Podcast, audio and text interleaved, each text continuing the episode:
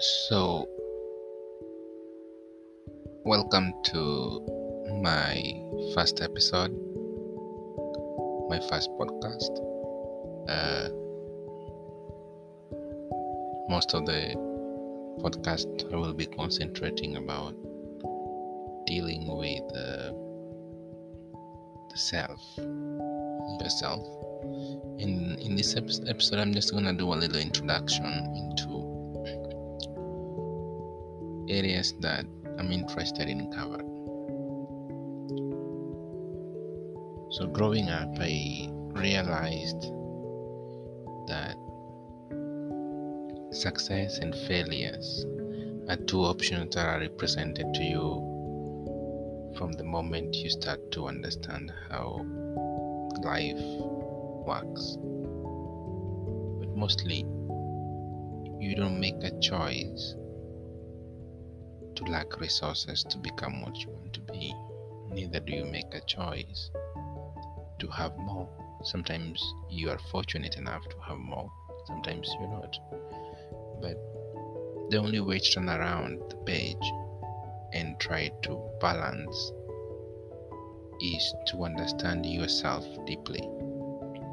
And understanding oneself involves much more than just knowing uh, your self awareness or your social self or your physical self, I came to realize that if you can be able to understand your strength and tap into it, then make make a deeper understanding of your fears, then capitalize them, uh, turn them around, and use them as a way to create a better version of yourself, then you can be able to do much more than if you concentrate on those fears and those strengths without having to see on how you can be able to balance your fear and your strength to become even a better person than you are.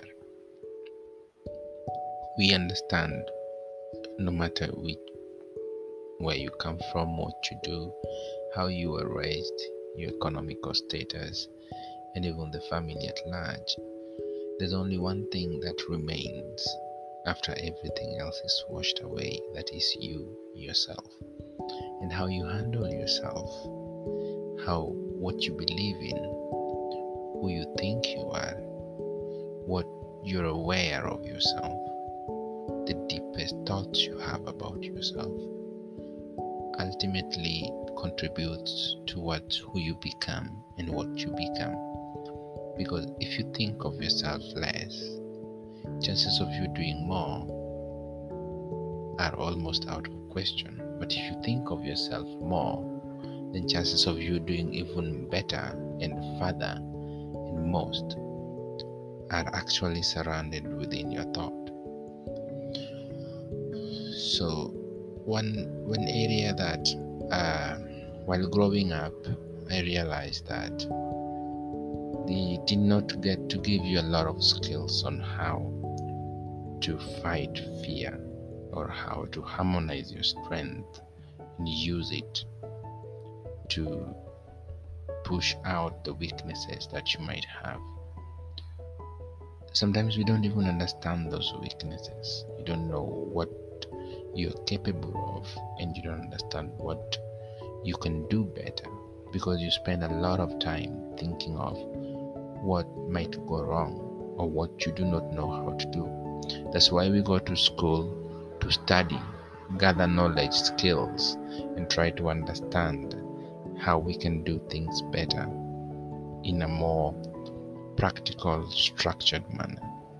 But there's no one formula or a structure of understanding your own self because it deeply starts within and there's no much studies that have been done that was able to gather data from each and every individual so that you have your data and you can be able to follow a specific model to understand yourself. However as an individual you do reckon a few things that makes you lose your mind, things that gives you shiver, those things that give you goosebumps, and you know them. You do not record them, you do not put them down on pen or with pen and paper, but you do understand them.